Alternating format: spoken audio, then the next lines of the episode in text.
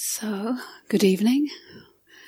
Um, tonight I'm going to offer a an overview, or one way of thinking of an overview of the soul-making Dharma or a soul-making Dharma. And I invite you to, as much as you can, listen with as much of you as you can bring to the cushion tonight. Please listen with your ears, with your hearts, with your bright and curious minds, even if they sometimes feel dull, and with your body and all the spaces in your body. So that this overview, this uh, attention to some of the framework of this, what I find is a, a beautiful, beautiful teaching. Can be a framework that is not something that has to draw us out and away as frameworks, conceptual frameworks can, and sometimes we've been taught that way of thinking about concepts, right? That their very power is in their capacity to abstract and pull and draw us away so we get a good view on something. We get the overview. And that is brilliant gift. It's one of in that poem last night that Rob read from somebody. That's part of the brilliance of the modern mind, uh, actually. So yes, and we haven't finished making ourselves. Probably we never will. So this can be an overview, yes, where we can look and we get perspective and we can see from the distance that that gives us and we can be inside of it from the ground up, right through our bones and our flesh and our heart. Restoring, in a sense, logos, which I believe this paradigm does, restoring logos, the framework, to their divine root, their truly divine root. So listen with as much of you, uh, of you as you can bring. It quite feels like quite a big task.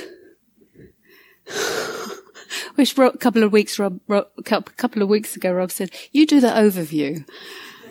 It's like, okay, only took you about 250 hours. okay. So, but I'm also really feel privileged to be and I agreed, you know, he didn't just uh, declare it from on high. Um, as, yeah, I'd like to do that. I'd like to do that. So a soul making Dhamma, what is it in the service of? Soulfulness. Soulfulness and what is soulfulness? Soulfulness is the capacity to see and sense anything in ways that bring more riches to the table, that brings out and perceives more beauty, that restores things to the sacred and opens up perceptions of the sacred and that idea itself. Soulfulness is ways of seeing that are resonant with us, that are meaningful to us in ways that strike us very intimately. That it's, it's more than meaning that we're given, but meaningfulness that satisfies our soul. And this age can be seen as one that is hungry for meaningfulness. In the deserts sometimes of post modern brilliance, we can be hungry still for meaningfulness.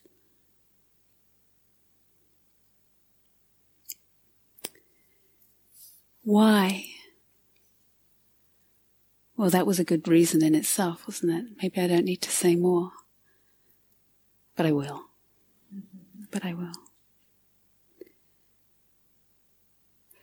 The Dhamma, one of its I see as both its robustness and its flexibility through the ages, if you look at the Buddha Dhamma, always responds and meets the place it goes to, the culture it lands in, the time, the era that it meets. It's, as one Zen uh, story goes, what, what was the Buddha doing during her lifetime? And the response from the Zen master was, so the question is, to the student, to the Zen master, what was the Buddha doing during her lifetime? And the response from the Zen master was an appropriate response. They're nice and brief. In that tradition sometimes. An appropriate response. And we can see that the Dhamma um, that's for it to be Dharma, for it to be alive, for it to take root, it has to be responsive. Like any intelligence really has to be responsive.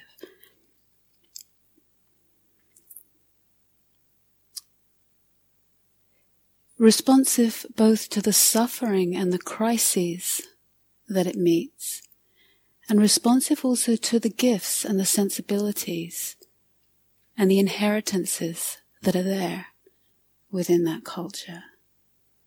You see that. Probably you know that. You don't have to know a lot of the history of the Dhamma, but you can see the way it looks actually really different in different cultures that it has gone to. We named a little bit last night some of the crises of our era, which are not any longer limited to the lands that we come from. This modern mind has spread in its brilliance and its tragedy, so to speak. The climate disruption and whole scale environmental collapses happening and on the brink of happening more. Massive inequality. Yes, there's been always inequality. It's massive wars over resources, hunger for belonging and meaningfulness. And what of our gifts and sensibilities and things that are important to anyone who sees themselves as a product of the Western inheritance.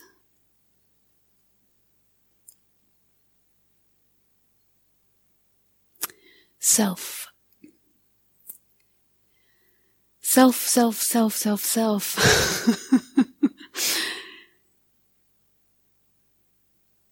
we know the perils. We know the perils or we wouldn't have come to the Dharma in the first place.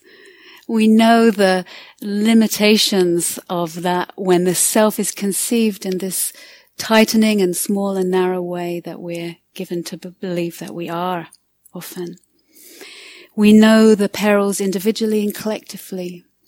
Maybe we don't know all of them. I'm sure we don't, but here's some of them. The pain of the loneliness and the isolation, the epidemic in loneliness and isolation is documented now in Western press regularly. We know the perils of the self-importance that can come where that narrowed sense of self can do its dominating thing in the world in all the ways that can happen. We know the pain of the loss of relationship with the collective, with the tribe, with belonging with the earth, the loss of connection to the sacred that the modern self, postmodern self doesn't seem to have room for so much the loss of connection in many ways to what is more than me. Yes, we have it and we call for it and we treasure it when it's there. But how much dimensionality do we have to the more than me? That which is more than me. And we know as Dharma practitioners that this problematic self we can understand the paradigm and the practice and understanding of letting that go. And what a relief that is. And that's probably why you all hung around long enough in the Dharma. What a blessed relief. Liberative knowing to whatever extent we have deepened in that spectrum of unbinding. What a blessed relief. And we love that. And we know that. And maybe many of us here want something more as well. There's something about that idea of self. Yes, there's the perils. Yes, it can be unbinded and dissolved, unbound and dissolved. But there's something about it that may strike us as important if we could only know it and see it in the right way our particular proclivities, our gifts, our uniqueness, really? Is it all a problem? Or just you dissolve it? Is that it? Really? Is that the binary we're given? Or yes, you can have some good things about it, but it doesn't really have a place, a really a place in the sacred, in a sacred framework.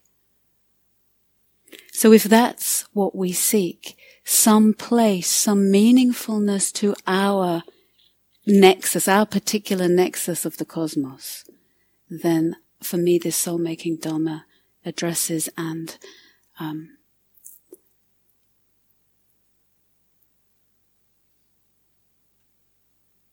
restores, restores us in our particularities, our peculiarities, our gifts and our weaknesses, all of it, all of it. That's blessed to me. That's blessed. Most of us recognize, I think, as people who look into things, we recognize, I would say, the need to serve something more than us, to devote ourselves to something more than us. And many of you do in many, many ways in your lives the, the more than me. I believe, although I've never actually found the quote, but it's from Kittisaro would say many times that the Buddha said, and maybe someone can help me out with this, something like, someone who doesn't have something to serve lives unhappily. There's something about that offering, in whatever way that is conceived. It can be in the quiet work of our contemplative work, if that is really in the service of the more than us. It can be in the great gestures in our, in our work. It can be in the small ways we get up in the morning and serve our family, whatever. It's not prescribed, but that serving, that offering to the more than me. But that more than me how we conceive of that more than me is really crucial and I would say directly correlate to how much spirit that service can be infused with. If my conception of the more than me is not dimensional, is not psyche for my eros, is not beautiful and beloved to me, and I want to offer more and more and more, if my conception of the more than me is small, and limited, then correlating to that will be my passion and my zeal and my spirit will be small. And small and big here doesn't mean in terms of conventional small and big. It's dimensionality, richnesses, beauty, depth, meaning.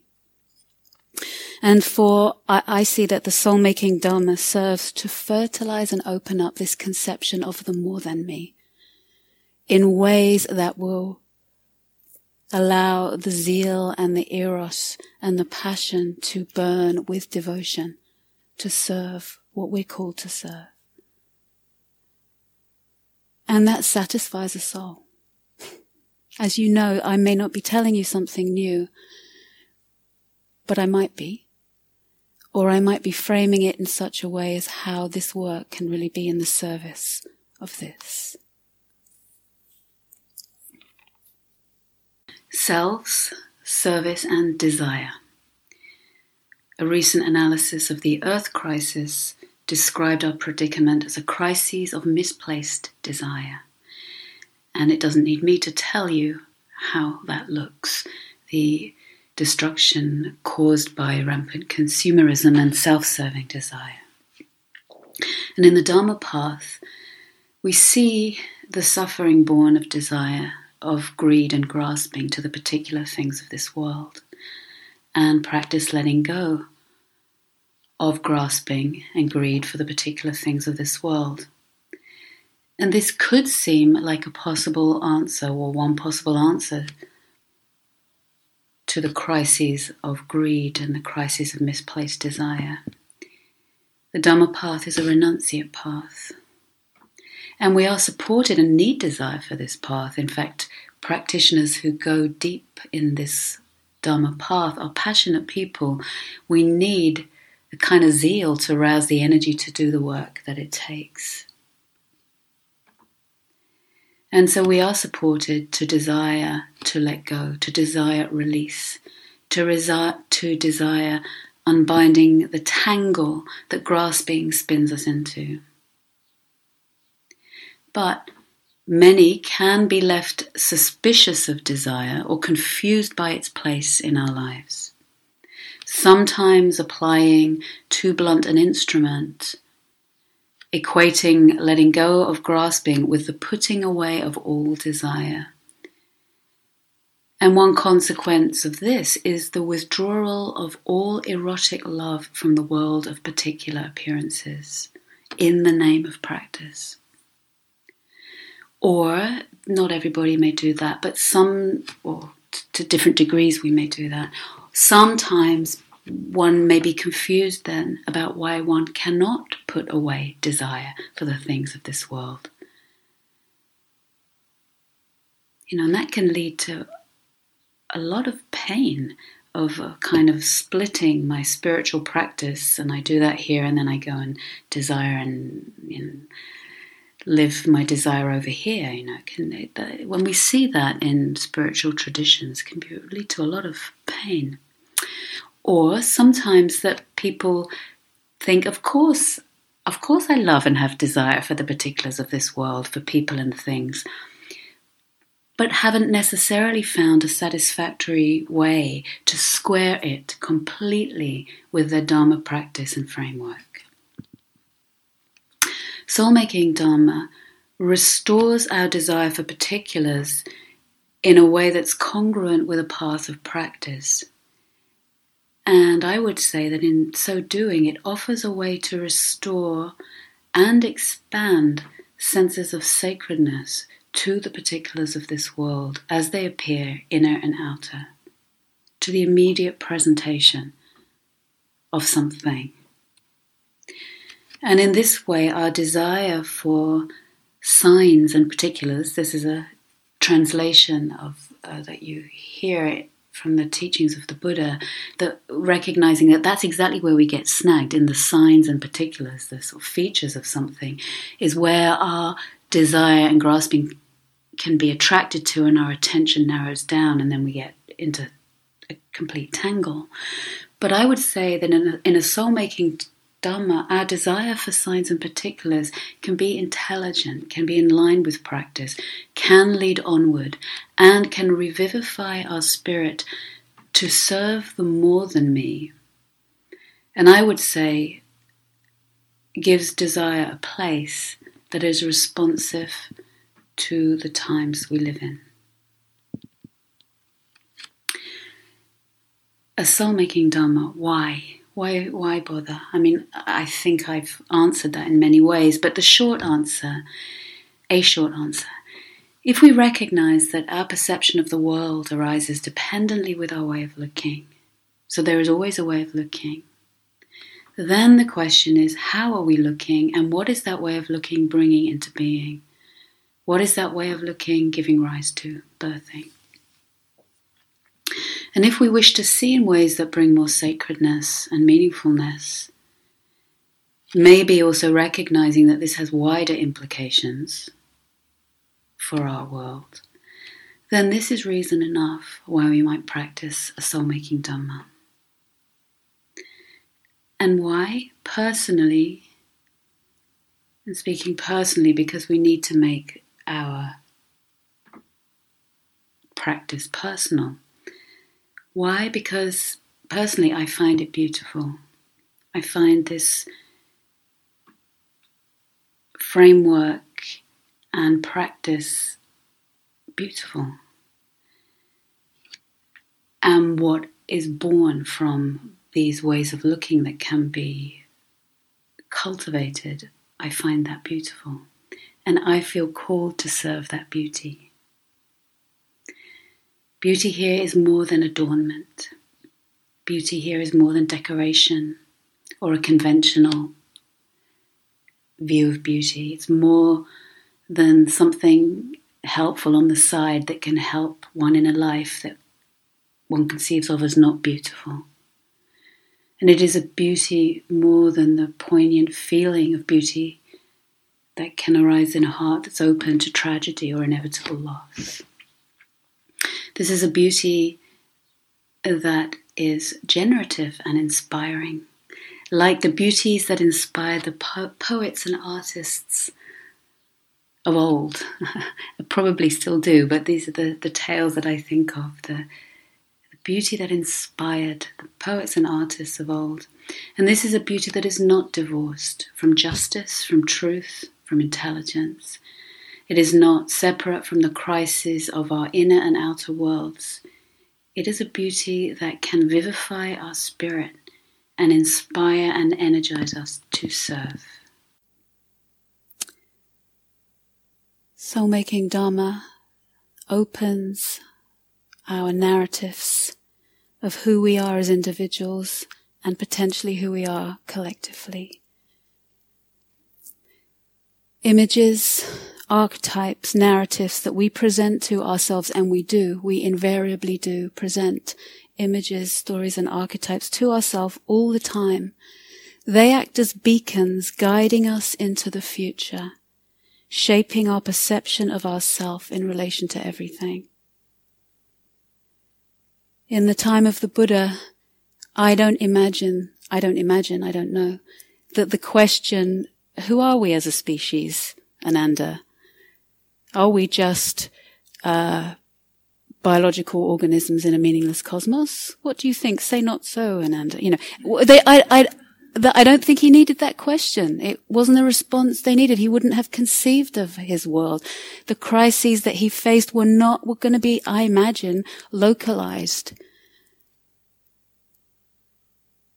But we may be having to ask ourselves this question, or maybe you are, maybe we are, and the narratives and the images and the archetypes we bring to the table, to that narrative, are part of the images that get carried forward of who we are as a species. Individually also. And they are the stories and narratives and images that we leave for our children and those who come after us. So our practice, this sitting on the cushion, whatever you want to do with your perception, this is one way we can serve those who come after us. With what legacy we give them in terms of who we found out we could be when we were, when we knew our active participation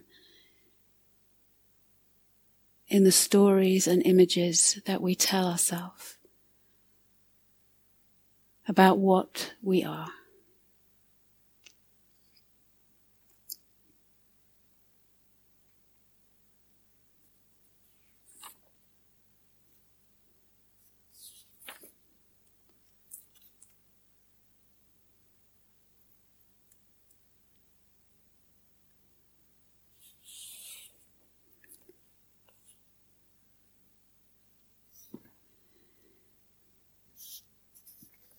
This is the bit where my writing's got really small.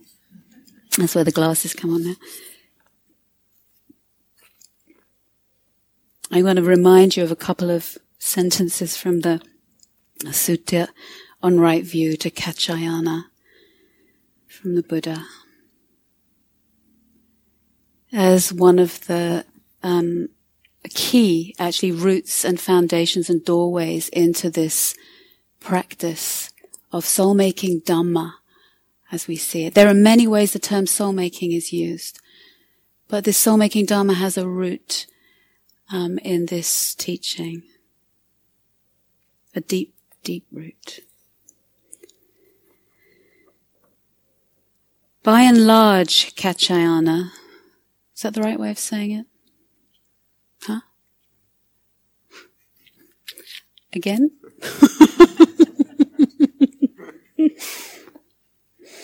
By and large, Kaccayana, this world is supported by a polarity, that of existence and non-existence.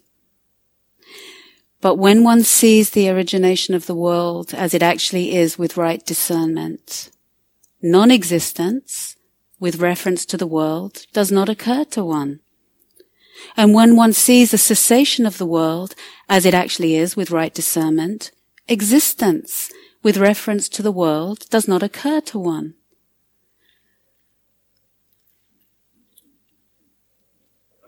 Hallelujah. Hallelujah. So feel this, you know, the, of course, you know, we have these kind of binary orientations. That's fine. We, you know, they, they have a place, but they do not want to rule our world. Right? You want to hear, I want to hear that again. I, I never heard someone sing a hymn at the end of that. That's really, I think that's very appropriate. By and large, Kaccayana, this world is supported by a polarity, that of existence, I'll have it on this side this time, existence and non-existence. But when one sees the origination of the world as it actually is with right discernment, non-existence, non-existence with reference to the world does not occur to one. When one sees the cessation of the world as it actually is with right discernment, existence with reference to the world does not occur to one. Everything exists. That is one extreme. Everything doesn't exist. That is the second extreme. Avoiding these two extremes, the Tathagata teaches the Dhamma via the middle way. Sense down your midline for a minute. Have you got your vertical? Feel any response yes in your body, in your heart, in your hands, in your mind. Open the energy body if it collapsed at all. Gather it in if it spun out.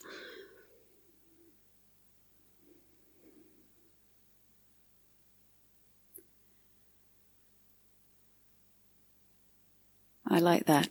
Hallelujah.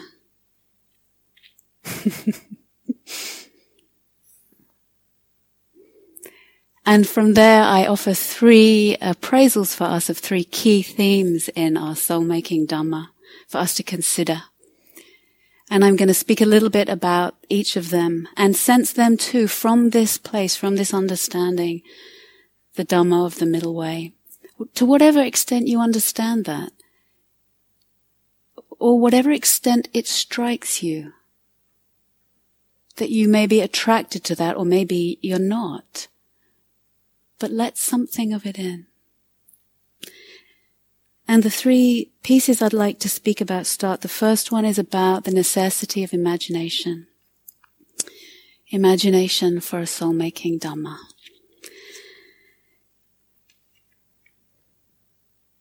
Many definitions, but I'm going to offer one. Is your, our creative power to imagine something that is not obvious or yet apparent. The creative power to imagine something that is not obvious or yet apparent. And this includes your ways of thinking and perceiving. Why is this necessary in a soul making Dharma? You know, probably many of you, but I offer you some thoughts. Why is imagination necessary in a soul making Dharma? Actually, that's the wrong question for this part that I'd like to read. This is actually uh, its place in a soul making Dharma. So, firstly, we're really bringing imagination and that capacity right to the table, right to the center of the table as a as a fully paid up member of the party. This way of knowing restored, restored to spiritual practice, actually, in all the ways it can be there. Restored and legitimized not only as something that can aid the practices I already know, which it can. We can use, skillfully use our imagination in all the practices we have already, metta, uh, all the Brahma Viharas are beautifully supported when we really open our imagination. But also to restore this as a spiritual faculty. Right? So not something that just aids, but a faculty, a way of knowing in itself, a sensibility and a capacity to bring that right to the center of the table.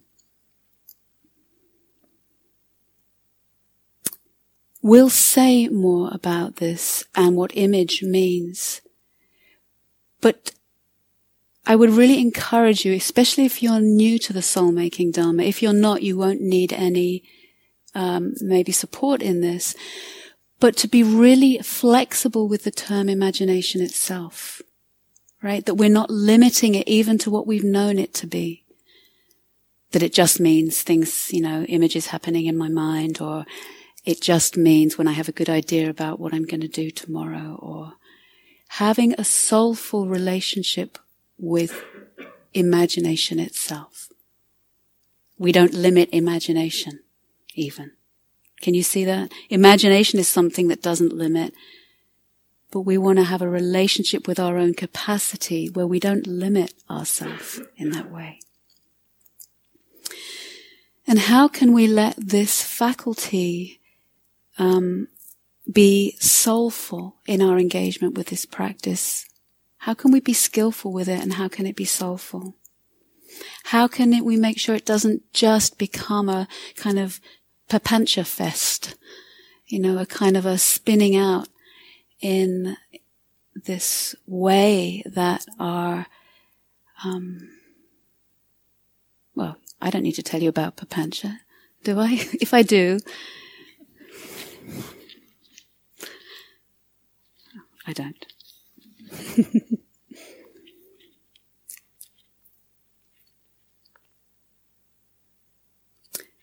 we want our imagination firstly to be rooted with our body. Right? And not just a spinning, not just, not even the spinning, just into these, sometimes these little corners of our mind, but really deeply, deeply rooted with our flesh and our bones and our blood deep into the earth. Then even our ideas about whose imagination it is and who it belongs to can also open up. This idea that it's my imagination. As my mum used to say, who died and left it to you? Right? When we say, when I'd say my, it's my. Who died and left it to you? She'd say when we think it's my imagination. For us to remember the Dharma of the middle way. And one of the implications of emptiness, that there is not one final correct way of seeing anything. There is not one final perception that where we've nailed anything, let alone soulfulness. so that we don't then reify the images that arise. We don't have to put them into that category of real or not real. Having that root in emptiness allows our imagination to be fertile and safe, actually, and wise, even if it can be wild.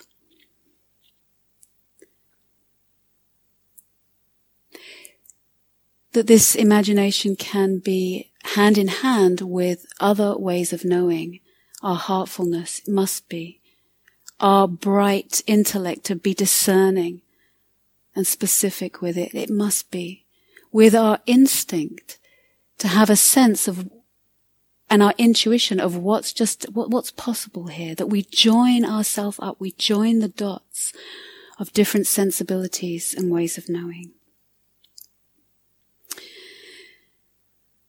But I want to pay um, some acknowledgement to our suspicion some of us and in the culture at large around imagination. It's important to speak about that.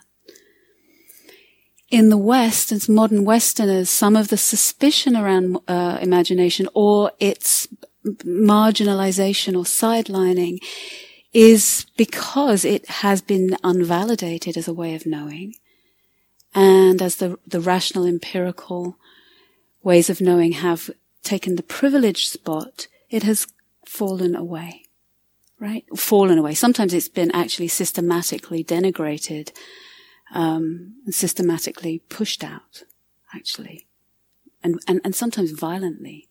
That those who had those kinds of gifts, you know, so there's a legacy that we have there, not only of that privileging of certain ways of knowing, but the pain that comes at the at the same time as those privileged ways of knowing um, took precedency for all their brilliance.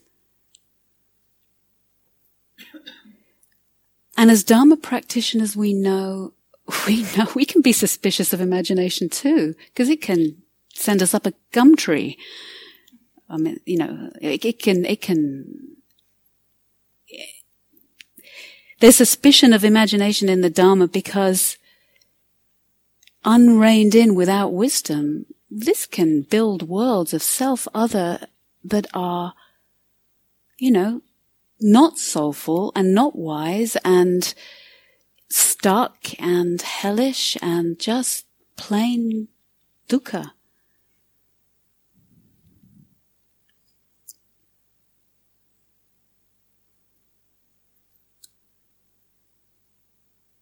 It's important to acknowledge where we may have limited its scope, and in this practice we want to open the scope for imagination, not rein it in so tightly. Yes, we want wisdom, but we want to open the scope to recognize that it has always been important in history for any of the great leaps forward that societies have made. Those great visionaries have stories of great and fertile and fecund imaginations where advances in science, in medicine, in all those, in the astronomy, these kind of wild imaginations for people to kind of break through and open to new ways of understanding that have benefited us.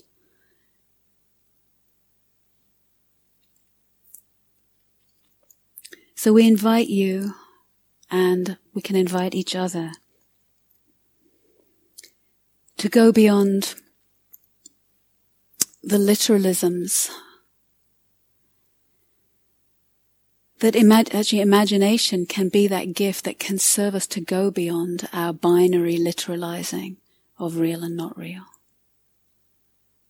It's with that gift of being able to imagine something not obvious or yet apparent that allows us to reconceive and re-enter all our ideas and the ways we have literalized anything, literalized the sense of the other, literalized the sense of even in Dharma concepts, how we think about things like sense contact, how we think about experiences of body. What if we bring our imagination into all of those? Not saying we know better, but to meet in a soulful way what can be possible for us individually and collectively. So please, you probably didn't come without an imagination. Even if you don't think you have lots of inner images, that's not the only way imagination shows up. Imagination shows up by being willing to come here and go, oh, let's see. Let's see. I sense, I intuit something just beyond the edges here for me. And I'm attracted to that.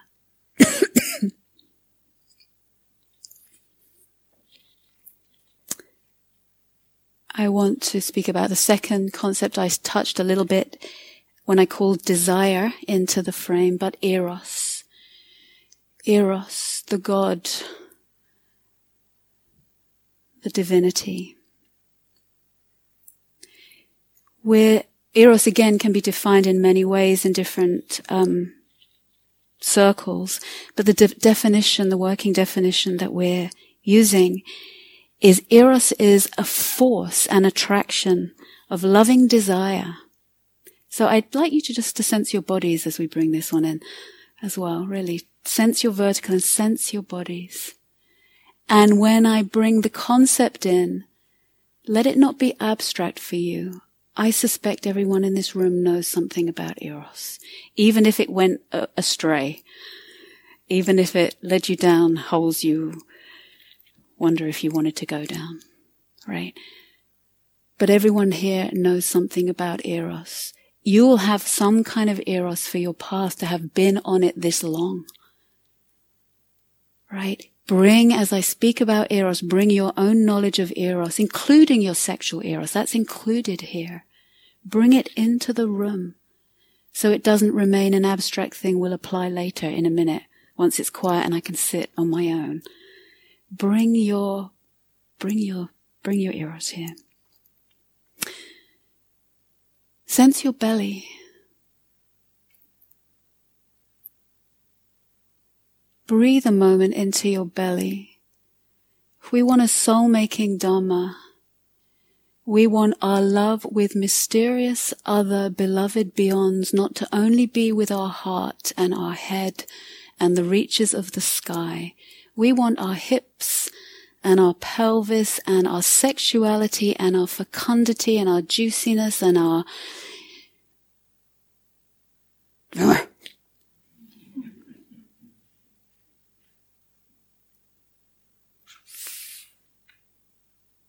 we don't have to make that other binary that's been made in typically also in the Western spiritual heritages. You can either have, even though they speak around it differently, but there's a kind of a split. You can have love for God or you can have love for your, at least in the Christian heritage. I don't know if it's the same in Judaism or not, but you can have love for God.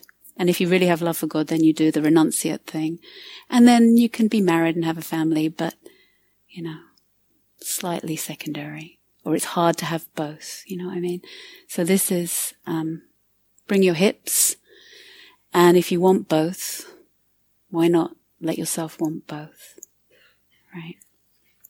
So the force of attraction and loving desire for the one who is the object of that attraction. Your beloved other. Others. Your beloved others. And it is the desire for more contact, more connection, more knowledge, more touching, more intimacy with this beloved other. I think you probably know when that gets switched on in you.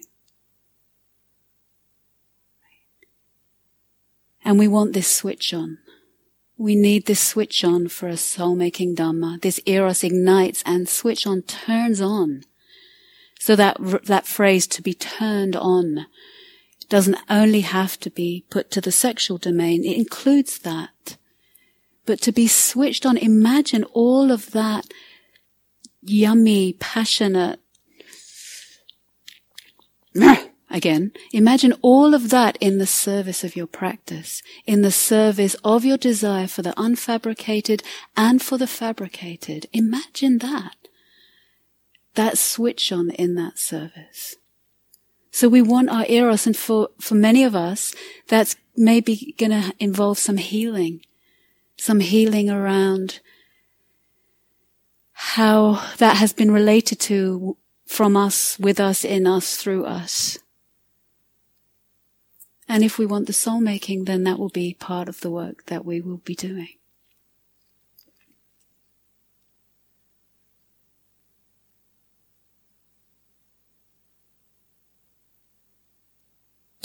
We'll say more about desire. It's such a key piece of the igniting and switching on of what we call the eros, psyche, and logos dynamic.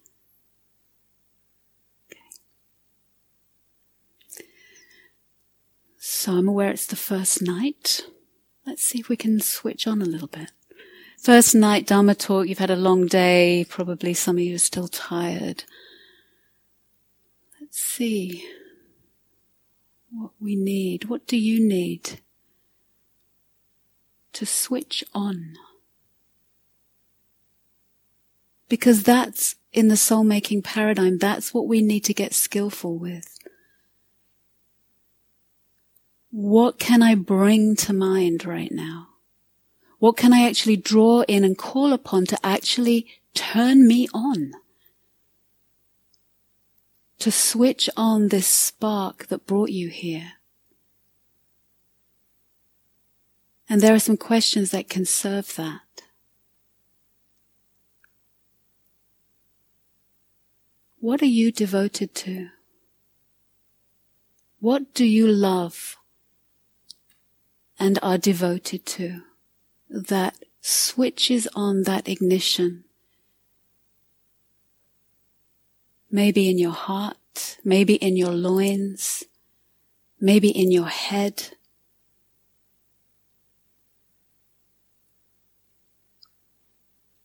And at this point, do not have to screen or censor what comes as image for you.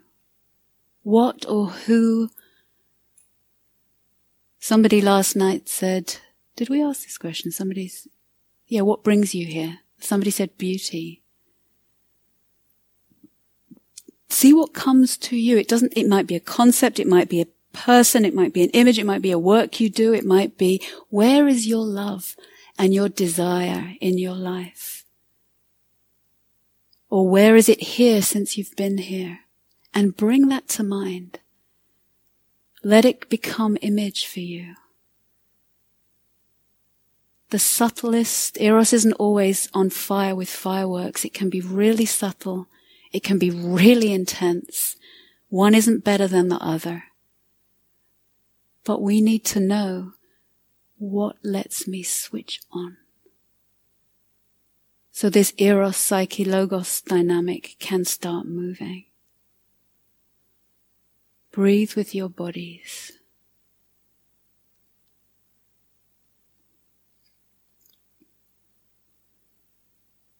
So that this discussion about eros isn't abstract either.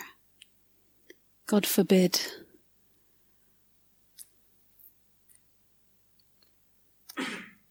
And yes, there is suspicion of Eros. And maybe I don't need to say too much more.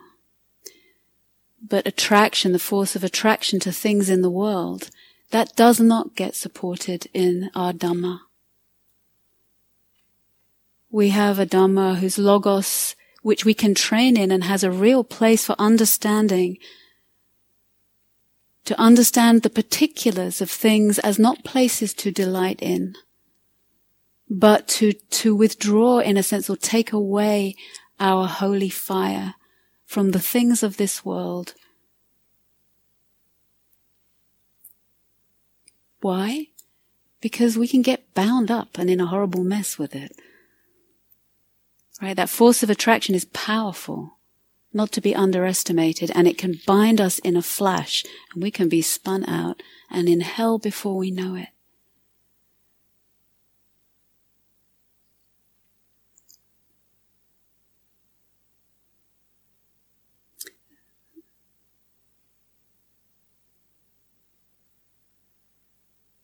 Our heritage of the Western heritage, even if we're adamantly secular, that can still be seen as the most recent iteration of our Western heritage.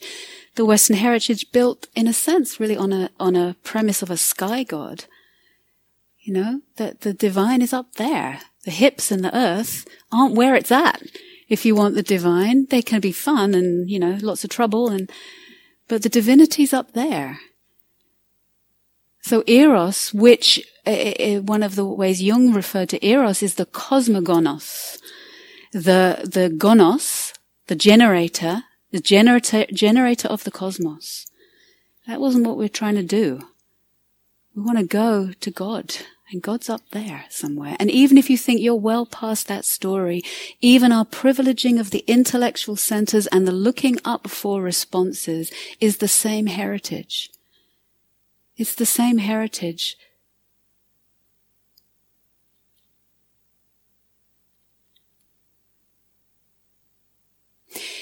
People are suspicious of Eros and institutions are suspicious of Eros because if you look also in our history, we see that when Eros arises in the people, there's a force of spirit that tends to break through institutions and vessels and ways that have been um, agreed upon so far.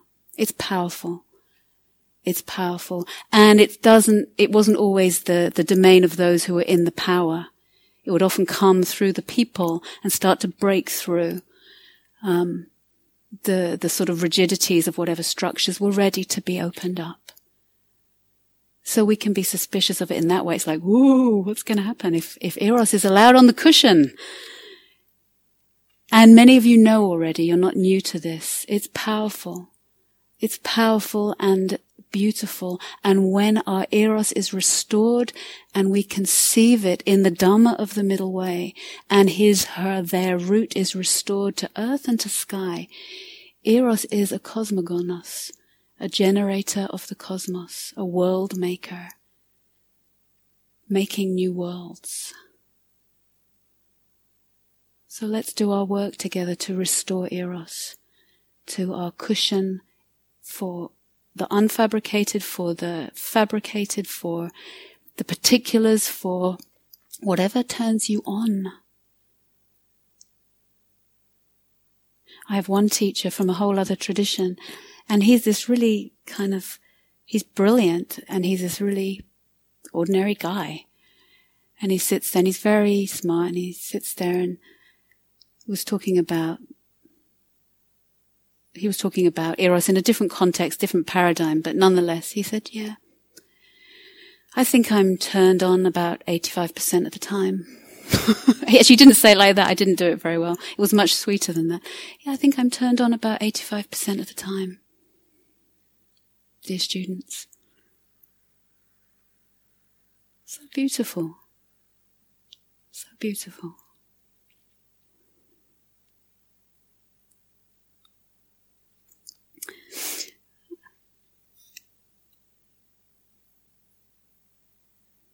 We'll say more. I think I'll skip some of my small print so we can do a little more. The third concept here is concept itself and conceptual framework. So this morning I said, please pay attention to the bits where you switch on, the bits where you turn on, the bits where you turn off. Concept, concepts and conceptual frameworks for some of us will be the bit where we turn on, and for some of us, depending on our history, are the bit where we turn off. Hands up if you've been one of those people in your life. you don't have to. But I want you to know this. We're differently engaged. We're differently attracted. We're differently turned on. I have recently become turned on by conceptual frameworks and I really like it. in the last three, four years, I would say. Of course, they're always operative anyway, right? But actually as an object, as psyche for my eros, as something that is beautiful, that, that, that leads onward to unfathomable dimensions and open soul. Amen. Alleluia. To the, I'm, what do you call my, my I'm a, a revival movement for conceptual frameworks. Can have the hallelujah part. we can have the hallelujah part for conceptual frameworks. If you're someone who always goes in that way, you can tune down a little bit now. No, you can, you can still turn up, you can still turn up your, your eros too. But know where you are in relation to all this. Cool. You can see how much I like it now because it's got even smaller print because there's, there's, there's so much on it. oh dear.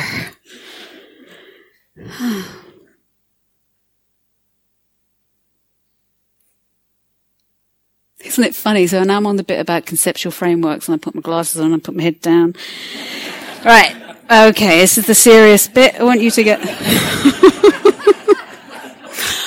oh dear.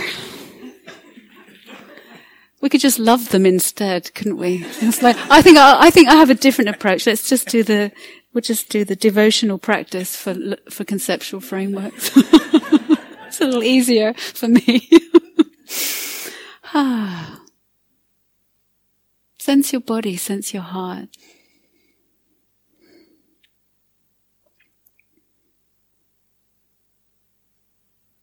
I was looking at the definitions. I'm, um, as I'm prone to do these days.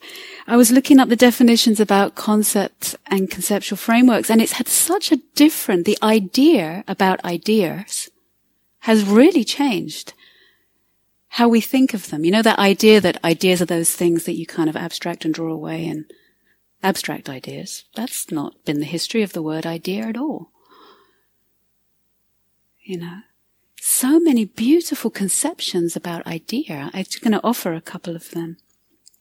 Yes, we want the ability for the overview. Absolutely. I don't want to have to just pull that down. Not at all. Not at all. But let's, let me offer you these ones. So conceptus in Latin has the connotation of gathering and collecting. Concipere, to take in, to take something in, to hold and to become pregnant. To become pregnant with something. I even found this beautiful understanding of the word theory and you know how we use the word theory to mean provisional, like there's a theory about something. It's not the truth yet. We, are on the way to the truth when we can assert the way things really are. But in the meantime, we have the theory. And you might be able to hear it in the, in the etymology of theos. It has the theo in it, the God part in it. Theor, theorin meant to look at um, in relation initially in the Greek era to the stage, to where the divine theatre was being played. So initially a theory, a theorin was to look, to spec- be the spectator of the stage of the theatre, where the theatre of the gods was being played. Theon, theon, the divine, oras, to see, I see that the word theory we can really bring into its divine roots. Goes from that blunt looking at that can have that slightly objectifying quality to it, or very objectifying quality to it, to becoming, to be able to contemplate the divine through divine things. So those spectating at the theatre contemplating the divine in divine things. Theory.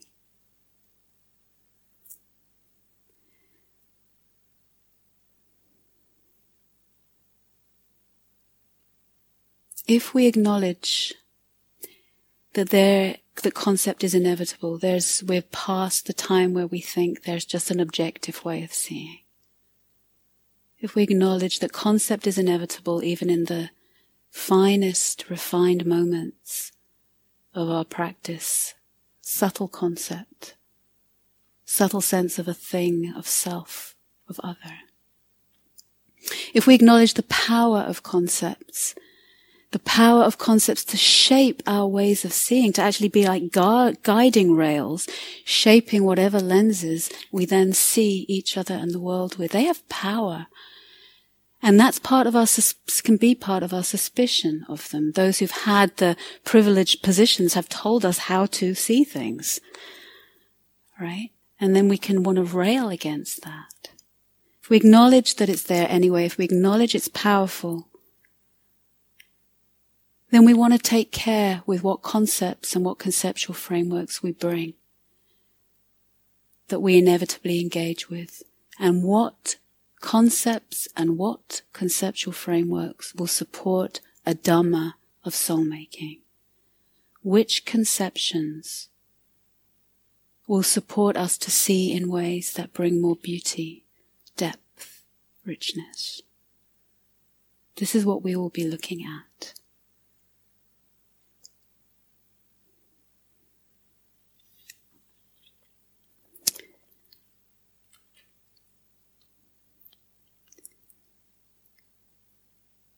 Maybe I'll just say one of the suspicions. There are many for those of us who've been suspicious or ambivalent about concepts in our life. I think one, again, an acknowledging the power that those who have been given the power to say what narratives go what narratives are allowed, what are our dogmas. That there's been wounding there. There's been a lot of wounding there. And if we have felt ourselves or our ancestors or have been at the margins of those privileged positions, of which I am now in that privileged seat, acknowledging for ourselves and for our world the healing necessary where that privileging of ways of looking that can look up from a privileged distance and look at from a privileged distance how they have objectified bodies and matter.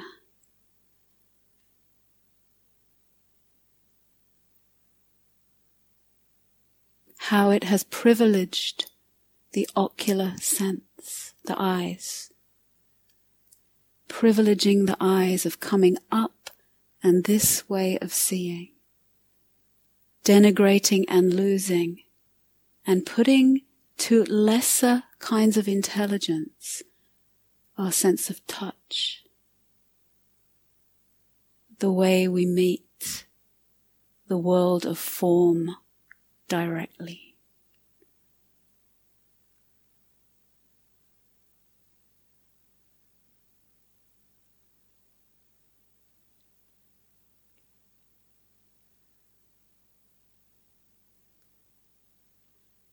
The soul making Dharma will expose our wounds to learning, if we have some. Our ambivalences about learning, because it asks us to really see the beauty and necessity of conceiving, the beauty and necessity of conceiving to be able to enter and make worlds that bring soul. We need a womb. We need a framework. A logos, a conceptual framework is like a womb that needs to be fertile enough. F- fertile, that was my gesture for fertile. Flexible enough, robust enough, fertile enough for soul to be made. So let's do our work, those of us who need, in healing our wounds around learning. And for those who always, who have found that way of knowing easy and accessible or had a lot of privilege through it, to just check that the other doorways of knowing are included.